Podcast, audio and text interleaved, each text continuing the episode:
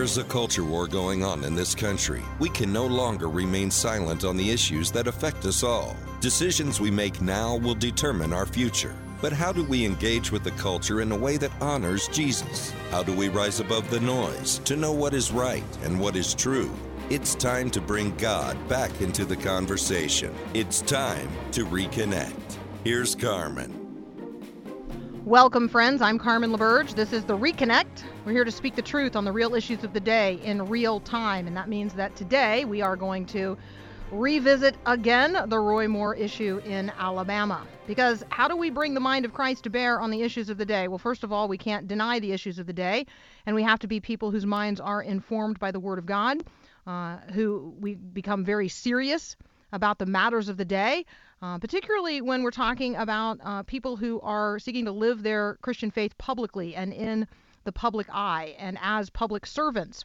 And so uh, we're gonna we're gonna be talking about uh, that ongoing issue today. I think that uh, for our part, we need to recognize that people don't just need another opinion piece. They don't just need a piece of our mind. They need someone to lead them into the truth. They need someone to share with them the very peace of the mind of Christ. Now, you and I are actually the people deployed by Christ in the world to do that. It's our job, it's our responsibility, it's our calling. Uh, and so we ought to make it our life's pursuit. In order to be equipped to do that, I invite you to visit me online at reconnectwithcarmen.com. While you're there, you can sign up for our email newsletter. You can also like the Reconnect on Facebook. I actually uh, post a fair amount uh, on our Facebook page in terms of timely news and information and equipping. Do Facebook Live videos every once in a while, so you will want to uh, click on um, that little button on our Facebook page in order that you uh, become informed when we're doing a Facebook Live. Obviously, you can also um, communicate with me on Twitter. I am at Carmen LaBerge. Um, all right, friends, uh, I'm going to dive right into the subject matter uh, for the day. Uh, for the last two nights, CNN has invited prominent evangelical thinkers, Al Mohler and Russell Moore, uh, into live conversations about the continuing drama related to Alabama Republican candidate for Senate, Judge Roy Moore.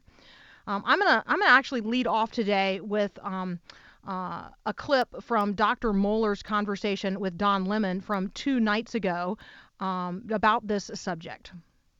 The scandal surrounding the Senate candidate Roy Moore is forcing Christian voters in Alabama to make a really tough decision. How is an evangelical Christian voter supposed to choose which is more important, their politics or their faith? Well, you know, that's a very good question. It's a crisis of conscience that evangelicals are facing right now acutely in Alabama. And, uh, you know, Don, the first thing we have to understand is the severity of these charges. If, if, if we're united on anything in terms of moral judgment as a people, surely it is the fact that uh, no 30 year old man has any business having anything to do with a 14 year old girl. The sexual abuse, uh, which is all that it can be called, of a minor is something, thanks be to God, even in this morally confused age, there still is a strong consensus, is just absolutely wrong. Okay, so you can tell there that Dr. Mohler has arrived at the place where um, he believes the women. He believes the rising number of uh, allegations against uh, Roy Moore. Um, and and in his mind, it certainly sounds like this crisis of conscience is only answered in uh, in one way. Uh, it's interesting to me that the question that Don Lemon asked is how are evangelicals supposed to choose between their politics and their faith? Um, first of all, there is no choice in, that in that uh, there's no choice in that. Um, if at any point in time you are considering choosing politics over Jesus, you have chosen wrong. Uh, that's just that simple um, you have made a commitment of allegiance to a Christ. Uh, he is not only uh, your Savior in terms of life eternal, He's the Lord of your life here and now, and He is the Lord of your conscience. And so that crisis of conscience that you're experiencing uh, is easily resolved by putting yourself in full submission to our Lord and Savior Jesus Christ. Come what may in the politics of this world. I mean, we have talked uh, frequently here about the reality that Christians live uh, in the context of every variety of government some good, some bad, some worse than others. And so it's not a question of whether or not we are going to be living our lives as people of faith in, in the context of a corrupt system. We're going to. we are supposed to be the people who bring the mind of Christ to bear on the issues confronting us uh, personally, uh, in our families, in our schools, uh, certainly in our communities, and yes, in the culture at large. So that's what we're seeking to be equipped to do here today. Uh, Dr. Mohler actually then addresses this as a gospel issue. Okay, all right. I'm just trying to understand how that makes sense because if he if he did do it, she said, if he did do it, that would be a criminal offense. Shouldn't he go to jail, right? And, and maybe she can forgive him instead of becoming a, a U.S. senator. Like, what is happening? Here? Well, the Christian worldview, you know, Don, the, the, scripture, the Christian worldview is really clear on this. The Bible says if we confess our sins, He, meaning Christ, is faithful and just to forgive us our sins and to cleanse us from all unrighteousness. That's the gospel of Christ. But there are two things here we have to note. First of all, that means confessing that sin and repenting of that sin. There's no biblical notion of being forgiven of sin that one has not confessed and of which one has repented. That's just completely alien from Scripture. But the other thing is, is that biblical Christianity understands that the even though one is forgiven in terms of the grace of God and the blood of Christ, uh, there are still penalties to, uh, to behavior in, terms of the criminal law. Okay, so uh, that's where we get to the conversation about uh, what, if anything, Roy Moore is confessing. Uh, what, if anything, he is repenting of. You might, uh, you might know that. well, it was a little more than 24 hours ago now. I guess it was 48 hours ago now, um, Sean Hannity basically issued uh, an ultimatum to Roy Moore, uh, basically saying, uh, "You got 24 hours to, you know, to justify, uh, give me some kind of justification, address the allegations that we're hearing." So Hannity said, "Look, I give you 24 hours to explain." Uh, the, these inconsistencies in how you're addressing the allegations um, otherwise, you know, I'm going to have to call for you to step aside. So, Roy Moore actually responded to Fox News uh, host Sean Hannity in a in a letter, and he lays out in that letter um, his his denial of knowing. Uh, he addresses two of the uh, two of the women, the allegations raised by two of the women. He concentrates on um, what what I think we're probably all going to discover is at least a um, uh, well a signature in a yearbook um, that doesn't all appear to be in the same pen or the same handwriting all the things. So um, i think that in an attempt to produce some kind of forensic evidence uh, somebody probably altered uh, the material that was available. But here's the thing uh, if that's the only if that's the only thing that uh, Roy Moore um, can substantiate any sort of response to, he has a growing problem. His problem is not getting smaller, it's getting bigger, and it's getting bigger by the day. Two more women uh, have come forward to describe unwanted overtures by Roy Moore. Um, and many, many, many of these um, incidents, these allegations, took place inside of uh, one particular mall apparently on Friday and Saturday nights, um, while teenagers uh, packed into the mall. That was the time the teenagers were there. It was also the time uh, Roy Moore was at the Gadsden Mall uh, in Gadsden, Alabama. And um, these women who are now coming forward, uh, their stories include what I would describe as an incredible level of detail. Uh, and uh, and a lot of references to other people who were in these same places and spaces at the same time. And corroboration by other people who remember things um, happening in a similar way. And um, and so the Washington Post has a, a very long story on this today um, that includes the details from a growing number of women in terms of their accusations uh, against the Republican candidate for Senate um, and so I think that we need to talk about whether or not uh, the judge's excuses or uh, responses are adequate. So let's hear uh, Dr. Moore's answer to that question.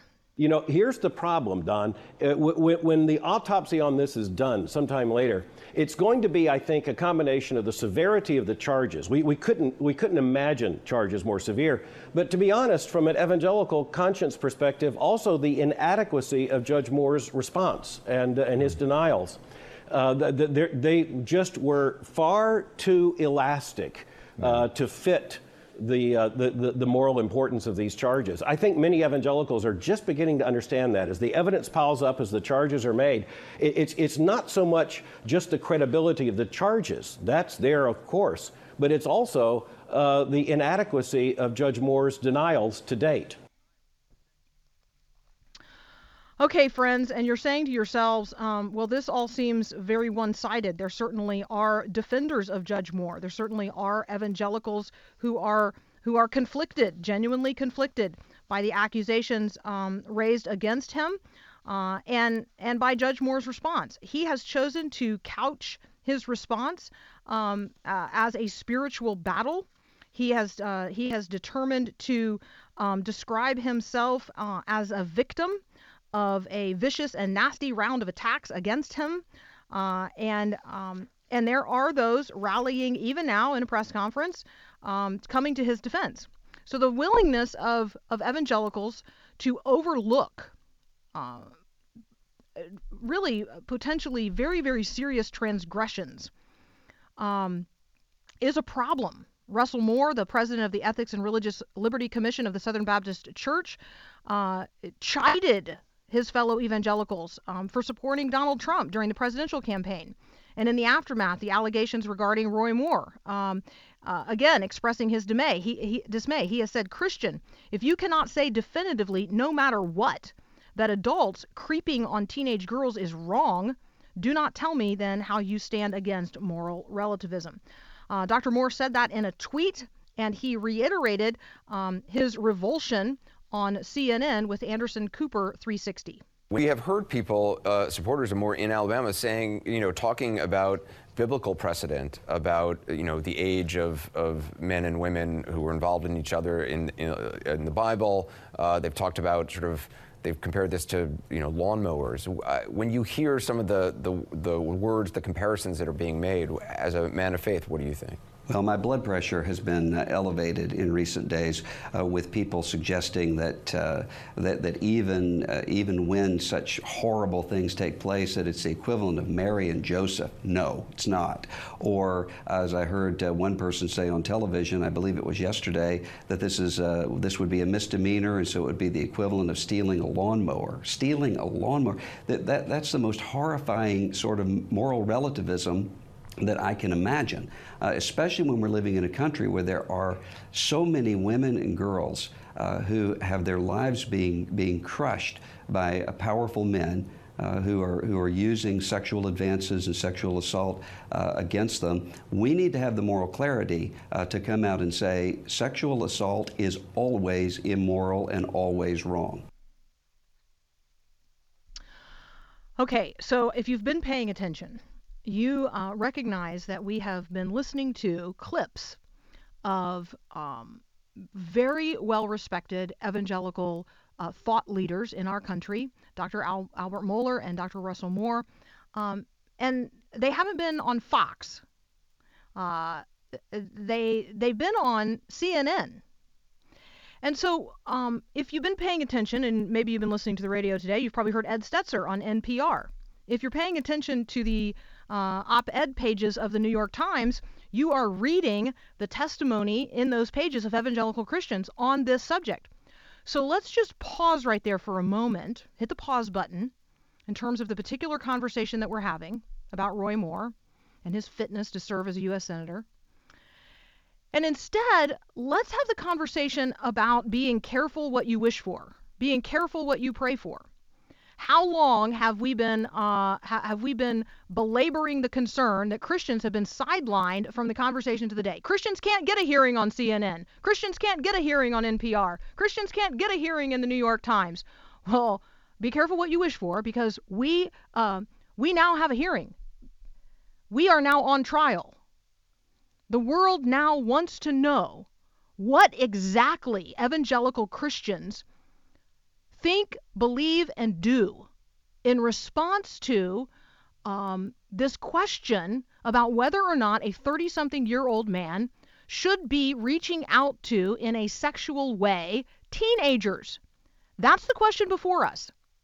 set aside the question of whether or not these things happened and whether or not Alabama voters are going to elect this guy, and instead get yourself right right up in front of the question that the rest of the culture is now asking. They are asking, do evangelical Christians think this is okay? Do evangelical Christians think it is okay for a 30 something year old man to reach out in a sexual way to a 14 year old girl, or a 15 year old girl, or a 16 year old girl? The answer to that question has to be unequivocally no. No. No. If you hesitate in answering that question, you need to shut your mouth and you need to go get into your Bible and you need to rediscover the the value that God places on every little girl. You you need to you need to get squared up with Jesus on this particular issue. Um, that may sound strong, but here's the deal. If Christians are out there talking today in, in a day when we actually have an audience in the culture and um, something that we've been looking for, something that we've been desiring to have, an opportunity to speak the truth of the gospel into the culture, if we misstep in that, if we fail to speak the truth, if we misrepresent Jesus Christ in the context of this particular conversation at this particular moment of crisis in our culture, we will be held accountable for misrepresenting God in the culture of our day. I, I don't I don't know about you. I am far less concerned about being on the wrong side of history in a conversation. I am far more concerned of being found to be on the wrong side of a holy God when I have to stand in front of him. So let's be sure that we know the mind of Christ on the matters of the day before we go shooting off our mouths.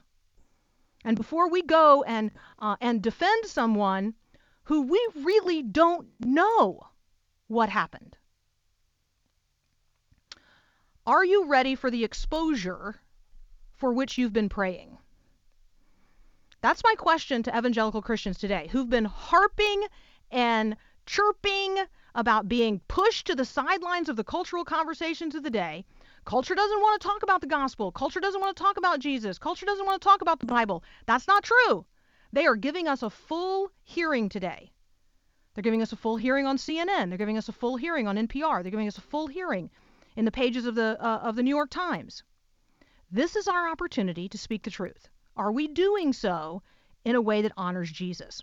I want to lift up to you um, an opinion piece in the New York Times by William Brewbaker III. William Brewbaker III is a law professor at the University of Alabama. He admits in the opening line that he's an evangelical Christian and a Republican. Now, for a lot of uh, cultural elites, that that's like a three strikes and you are out formula. So why is it that William Brewbaker III, an evangelical uh, Republican from Alabama, is getting a hearing in the New York Times? Well, because he's willing to speak the truth on the issues of the day.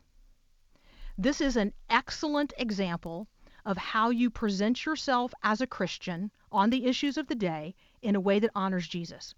If God gives you the opportunity to have this kind of a platform in the op ed pages of the New York Times, this is what you do with it. He defines evangelicalism as a Christian movement committed to the authority of the Bible, the necessity of personal conversion, and the evangelism and exaltation of Jesus Christ, especially in his death on the cross. He talks about what evangelicals believe, among other things, that Jesus offered himself as a full, perfect, and sufficient sacrifice for the sins of the world, he talks about his resurrection and his ascension into heaven and the coming judgment. He then defines sin as a, a problem from which no one is exempt. He talks about the world not being divided into good people and bad people, but but that all have sinned and fallen short of the glory of God. He he quotes um, he, he goes on to quote uh, Alexander Solzhenitsyn. So if you don't know who that is, there's a guy you ought to read. He's a Russian novelist um, who basically took the words of Paul and made them contemporary in his own day, saying the line separating good and evil passes through not through states, nor between classes, nor between political parties, but right through every human heart and through all human hearts. Um, what Mr. Brewbaker does in this very short opinion piece in the New York Times is present the gospel. He says evangelicals used to be known as people who opposed worldliness, the tendency to adopt the world's assumptions about what is desirable and important. He then goes on to ask the questions of evangelicals that the cultural elites are asking today. A lot of why, why, why questions. And then he goes here, and I think this is where we need to go as well. We need to be calling for a distinctively Christian witness in our day. Uh, Mr. Brewbaker reminds us that um, Jesus is the hope of the world, and evangelicals believe um, that Jesus is the hope of the world. Other things, other persons are not. He taught that our allegiance to him must, uh, must relativize all other allegiances. And then he quotes the Lord. Whoever comes to me and does not hate his own father and mother and wife and children and brothers and sisters, yes, even his own life, cannot be my disciple. I mean, I just want you to note that uh, Mr. Brewbaker uh, got the Word of God into the opinion page of the New York Times. Why? Because he was actually prepared to take the platform that he'd been praying for, and he was prepared to use that platform in a way that honors Jesus. He concludes this way While this should not mean disengagement from the public square, it means that such engagement should proceed from a posture of humility, love of neighbor, and ultimate loyalty to Christ, instead of um, uh, identifying the success of a given party or political movement with the advancement of the kingdom of God. So, what um, Mr. Brewbaker is doing there in that paragraph is making the argument that I make in, uh, in Speak the Truth that it is time for a distinctively Christian witness in, in the public uh, conversation that we're having here in the United States of America. Not red, not blue, but distinctively Christian.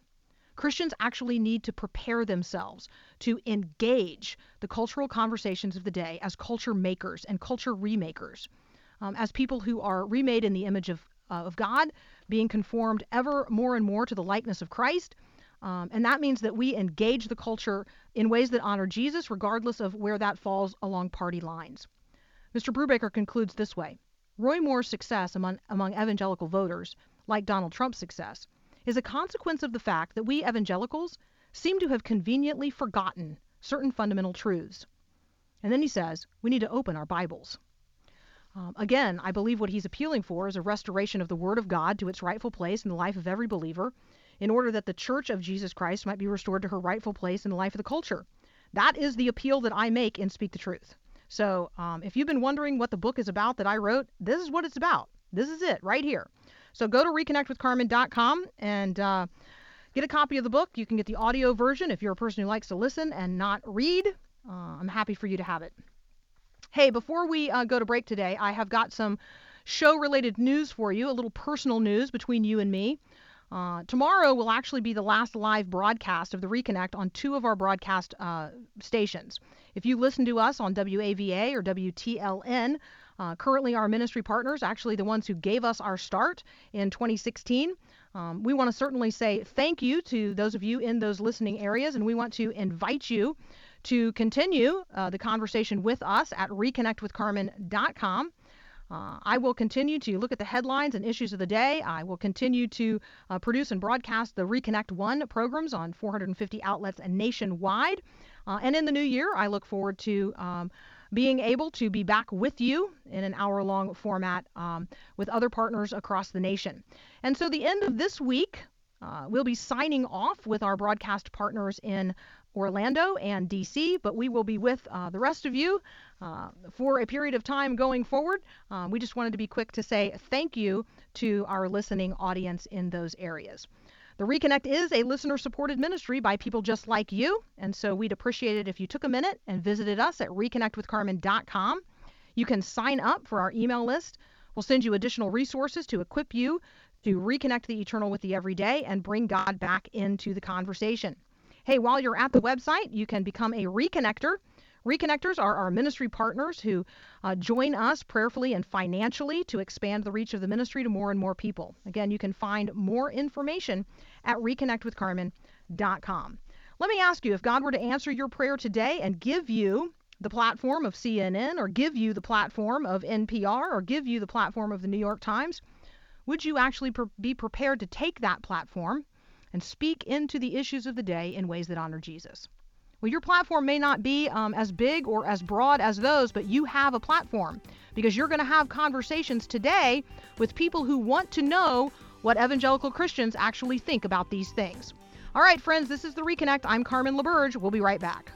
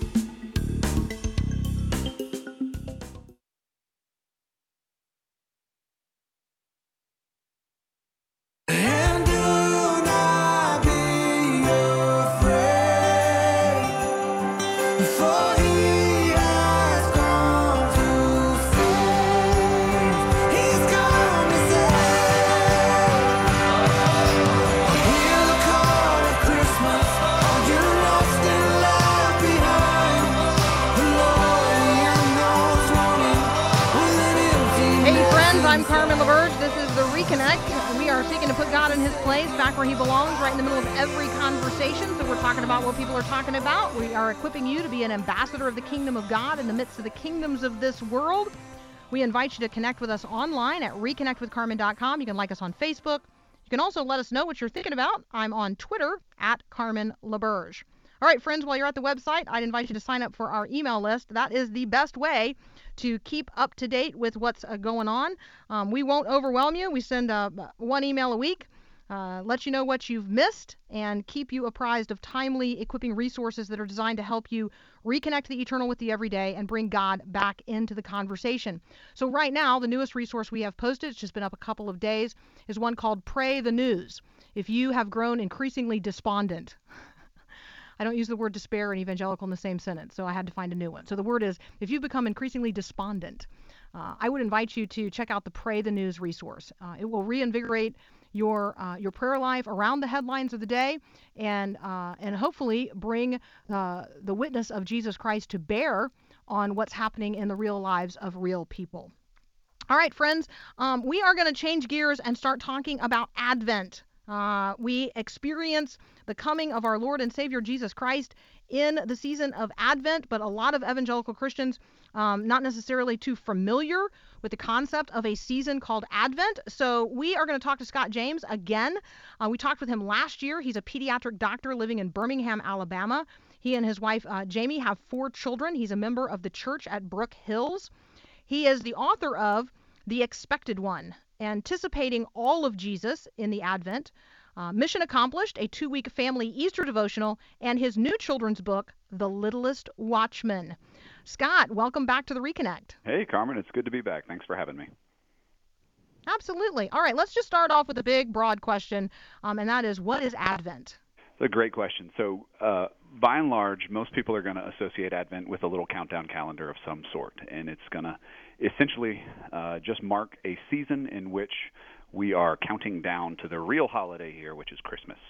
And so, something that I, I think is important for Christian families in particular uh, to focus on during Advent is to kind of treat Advent in and of itself as a season, right? So it's it's not just the precursor to Christmas; it actually is what sets the table for it. And by sort of focusing on Advent and, and la- allowing that season to prepare our hearts, I think we're going to appreciate the celebration of Christmas all the more. Um, so Advent simply is just referring to the coming of Christ, and it's basically that little, uh, you know, we celebrate it as a four-week period before Christmas, um, but it's uh, this season of building anticipation, building expectation, uh, looking forward to what's ahead, but recognizing, kind of like what you were just referring to in the news, that we are in a world right now in which there is some despondency. We're in a position now where we're looking forward to promises that have yet to come true. And so Advent is just let's prepare our hearts, put ourselves into the shoes of those who are watching and waiting for Christ, uh, and kind of see what that's like to be looking forward to the coming promise. And then celebrate Christmas morning comes and you celebrate. He came, right? God is faithful. He keeps his promises.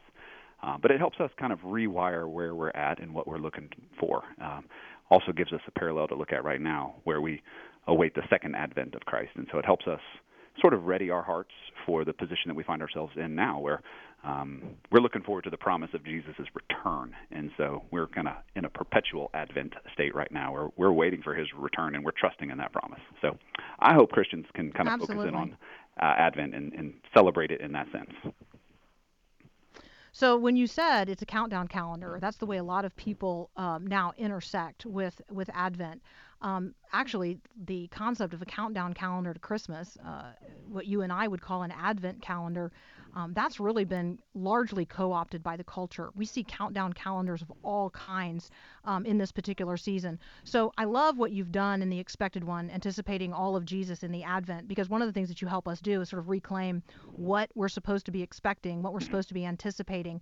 Um, and so uh, just tell people a little bit about the resource so that they can, uh, you can whet their appetite. Tell them what to expect um, in the expected one. Yeah, it's a it's a family worship book essentially, which means it has short biblical devotionals uh, that uh, parents can sort of easily engage their children with the Word of God, uh, interact over the Bible's text as it is pointing forward to Christ, and hopefully open up a little bit of conversation. You know, you know depending on the age of your uh, kids, um, just sort of engage them at their level and where they're at, and sort of help peel back the layers of this sort of of the Christmas season and, and get down really to what is most important. So each day it's a daily devotional. Uh, each day has a very brief passage and then a very uh, very brief devotional thought, and then just some simple questions to kind of help unlock the you know treasure uh, from within that. Um, it really is geared towards like you you say, most people are familiar with the countdown concept. So what the expected one does is it rewinds time. It takes you back to the Old Testament, and it says, okay, now pretend you're in the Old Testament, and you're counting down to the coming of Christ. You don't know when it's going to come, but God gave you a roadmap. He gave you many, many prophecies that describe the coming King, and so all through uh, the expected one day by day. We're basically looking at Old Testament prophecies, and it's it's kind of like you got this diamond, and it has all these different facets that make up its you know composite beauty. And so what we do is we we look at the coming of Christ from all these different facets. So we'll look at the promises that are kind of all about uh, his birth, and then we'll look at promises that are all about what type of person he would be, the life he would live, and then look at promises about uh, his death. He that you know he was promised ahead of time that he would die he would suffer and die for us. And then of course promises of his resurrection and his eternal reign. So it's it's looking at kind of the, the multifaceted promises concerning the coming of Christ. And I look at it I was telling somebody yesterday actually I look at it as this sort of crescendo of Old Testament prophecy that just unleashes on Christmas morning in a celebration of yes, Christ came. All of these prophecies were fulfilled, and so I think I think it's something. If a family walks through it I really hope and pray that it deeply enriches their uh, focus on Christ during Advent and Christmas. Well, you anticipated my next question because I was going to ask you um, how do these stories help us understand the entire Bible and not just the Christmas story, but you anticipated that. Um, and and I do think that one of the things that uh, you help us see uh, is that the Bible is one story. Yeah. It's not as if you know there's an Old Testament and then we close that off and and Christmas you know uh, initiates some uh, radically different storyline. It's Uh-huh. not. Uh, Right. Christmas actually continues the storyline of the Old Testament and fulfills it. Talk about that a little bit. Well, and I think it's silly if if we if we let Christmas stand on its own and take it away from the storyline of the Bible. Ultimately, we're celebrating the birth birth of a baby laying in a manger. O- okay, so what did that baby grow up to do? What did that? Why are we celebrating the birth of this child? It's not simply that it, he was born; it's that he was born, and then he lived the perfectly righteous life, and then he died a substitutionary death, and then he rose in victory. Right? Like, so we're not simply celebrating the baby just because the baby was born. Part of Christmas incorporates that entire redemptive storyline where I'm celebrating the baby in the manger because the baby in the manger grew up to be the man on the cross. Uh, and so I want I want my kids to be just immersed in biblical theology, kind of the timelines, the, the storyline of, of redemption on Christmas morning. I don't want them focused only on a baby. I want them to fully encapsulate the, you know, God's massive plan. Uh, And Christmas is a key part of that plan, but uh, I want to keep it in perspective in that sense.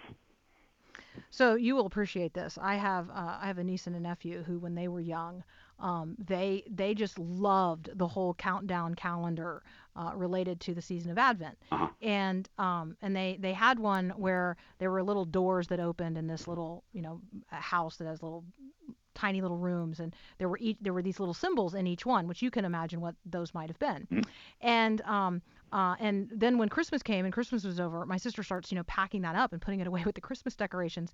And my nephew at the time was horrified. and and and she's like, well, you know, well, Larry, it, you know, we we got to put it away. We'll get it out next Christmas. And he says, we could just start counting down again. and so I really do like I appreciate um, how captured children are by uh, this by there being a method Yeah. to what we're doing there being a rhythm to what we're doing. And you do that um, in the two week family easter devotional as well uh, mission accomplished. But let's move let's move now to the littlest watchman because this is your new ch- so this is a departure from the the devotional framework. Tell us about the littlest watchman.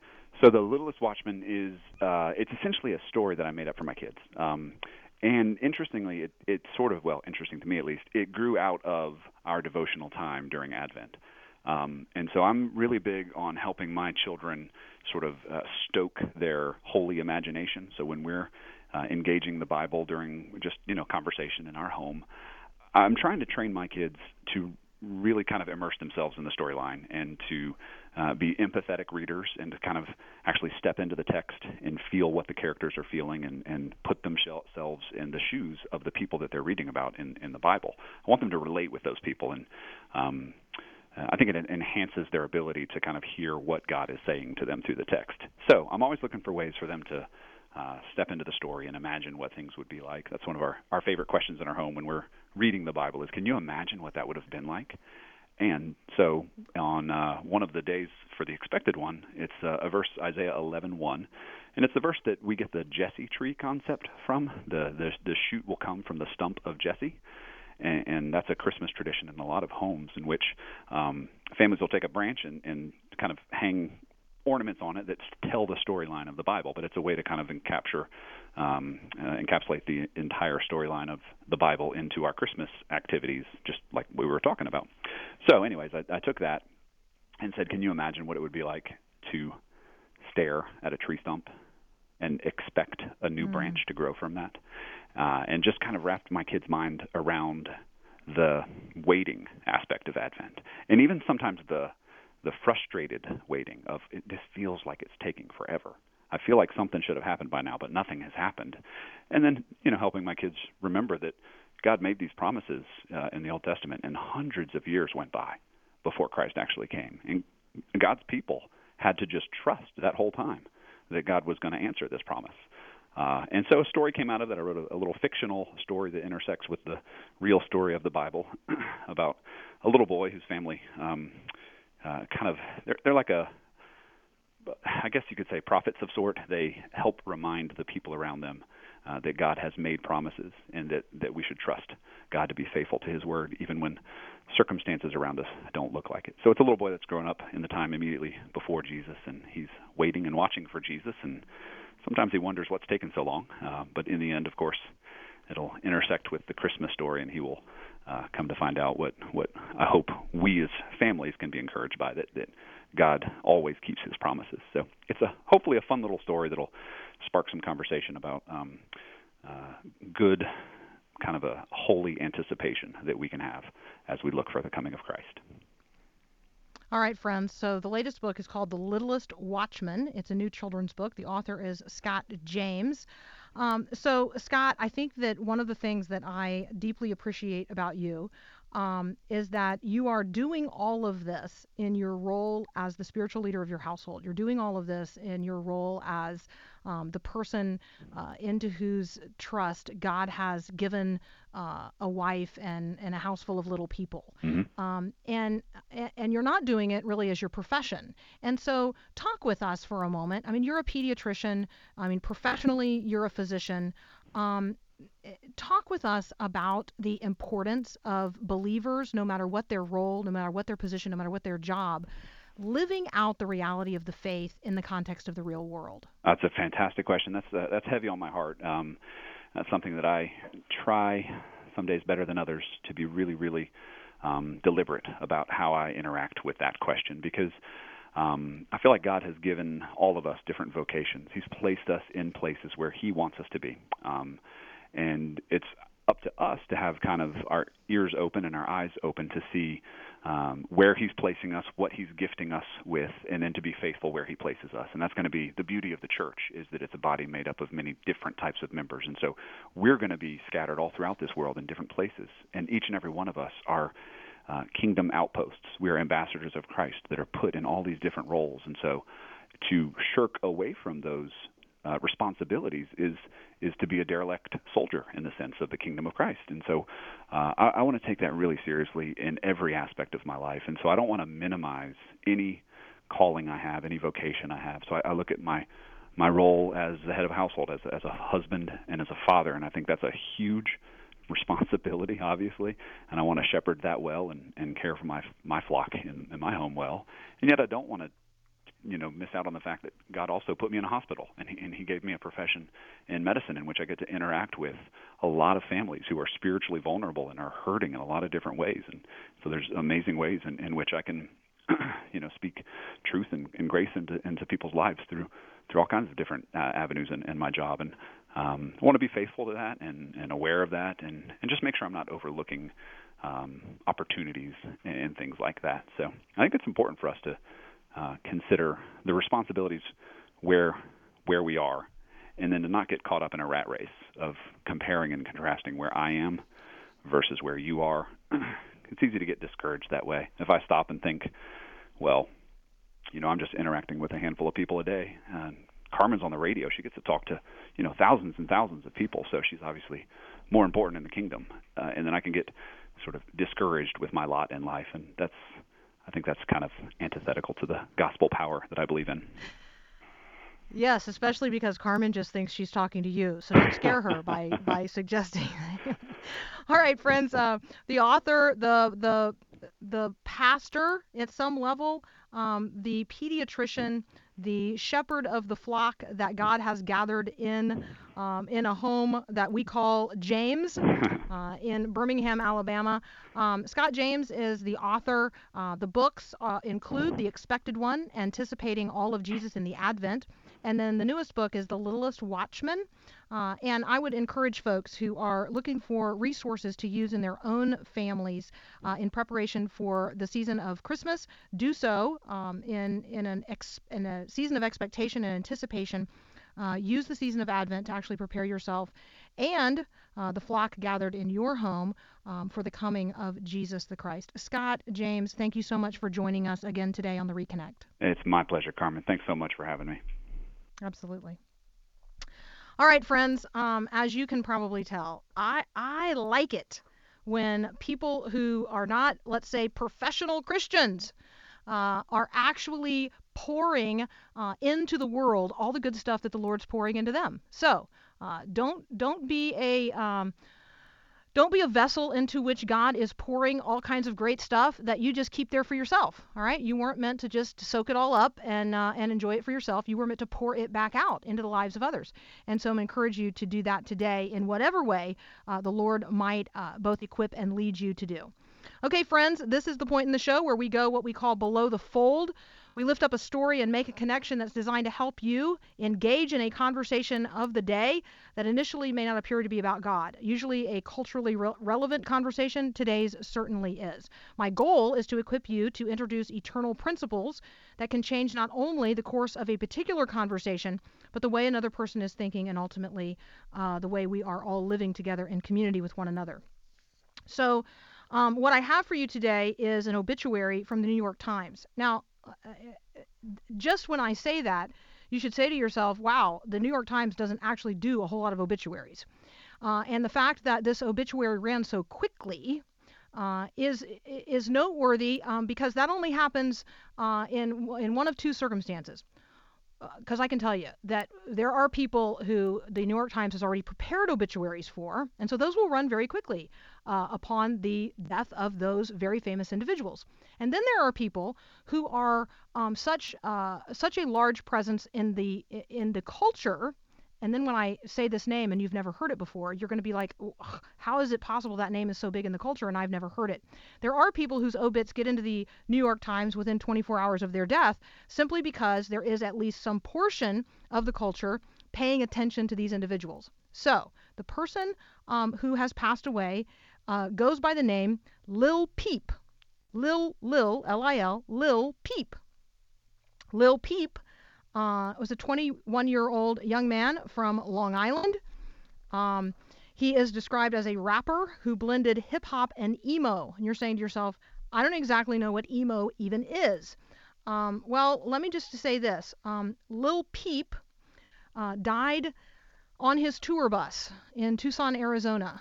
Um, he was by himself, and uh, indications are that he overdosed on anti anxiety medication uh, known as Xanax. Lil Peep was born Gustav Åhr. Uh, in 1996, raised in Long Beach on Long Island, the son of a college professor father and an elementary school teacher. His mom spoke uh, through his publicist, uh, saying that um, she wanted uh, the publicist to convey to the rest of us that she was very, very proud of her son uh, and everything he was able to achieve in his short life. So, what I want to highlight um, for you uh, is that everyone knew, everyone knew this was a young man right on the edge. Everyone knew that this was a young man addicted to drugs. Everyone knew this was a young man uh, who was self harming. Uh, everyone knew this was a young man who uh, uh had uh, all kinds of depressive episodes and depressive thoughts. He is identified in the New York Times as having an uncanny knack for pop songcraft. Uh, many of his songs, eh, we are told, were recorded in his bedroom when he was living on Los Angeles' Skid Row after dropping out of high school. Uh, he spent months making music there, much of which he describes as an absolute blur because of the drugs he was doing at the time. Um, Lil Peep, the New York Times tells us, cut a striking figure, tall and gaunt, hair dyed pink or blonde, and wearing an elaborate array of tattoos. Now, just just take a note there. You don't wear an elaborate array of tattoos. You spend hours um, under a very painful process of getting tattoos that are uh, permanent, become permanent uh, fixtures on your body. Uh, and and many of uh, well, Lil Peep was covered with tattoos. Um, many of them on his face, covering his neck. Um, and uh, and when when you get tattoos on your face, you're communicating something. When you get tattoos on your body, you're communicating something. And the tattoos that you choose to get um, on places that everybody can see all of the time, like an anarchy symbol on his face, along with statements like "crybaby," um, should have communicated to folks that uh, this is a person in deep distress. In fact, everybody knew he was in deep distress. Um, one of the people who commented uh, on his uh, what what you and I would regard as untimely death um, noted that uh, Lil Peep was uh, a person who had problems, um, that feared being alone, who needed to know that he wasn't alone, um, sad and depressed. Um, and uh, and one of his managers actually said, "I've been waiting for this call for more than a year. I've been waiting for this call for more than a year." Let me um, intervene right here and say, if you actually know that someone in your circle of influence um, is at this level of distress, you have a moral obligation to intervene. You have a moral obligation to intervene. This is a person who was in so many ways uh, crying out for help. Um, how is it possible that his manager could now admit that he's known for over a year that this young man was in this kind of trouble? If your friends are in trouble, I need you to tell them today that you see it, that you know it, that you're not willing to simply allow them to be devoured by the enemy who is seeking to kill and destroy them. Uh, friends, we got to fight for it. We, we got to, there is a spiritual battle going on uh, in our culture, and it is uh, it is after our kids. It's after us too, but it's after our kids. This is spiritual warfare. And so uh, I thought I might equip you today with a few verses of Scripture as you go from this conversation into the conversations of the day, recognizing that uh, there is one prowling around seeking even now to devour us. So I give you 1 John 4 4. You are from God, little children, and have overcome them, because greater is he who is in you than he who is in the world. Uh, in all these things we are more than conquerors through him who loved us. Romans 8:37. And Zechariah 4:6. Not by might nor by power, but my, by my spirit, says the Lord of hosts. All right, friends, we are out of time for today, but I would encourage you to saturate your life with the scriptures in order that when life squeezes you, it would be the Word of God that would come out. This is The Reconnect. I'm Carmen LaBerge. Visit me online at reconnectwithcarmen.com. The Reconnect is brought to you by the Presbyterian Lay Committee. To continue the conversation and become part of the Reconnect community, visit reconnectwithcarmen.com.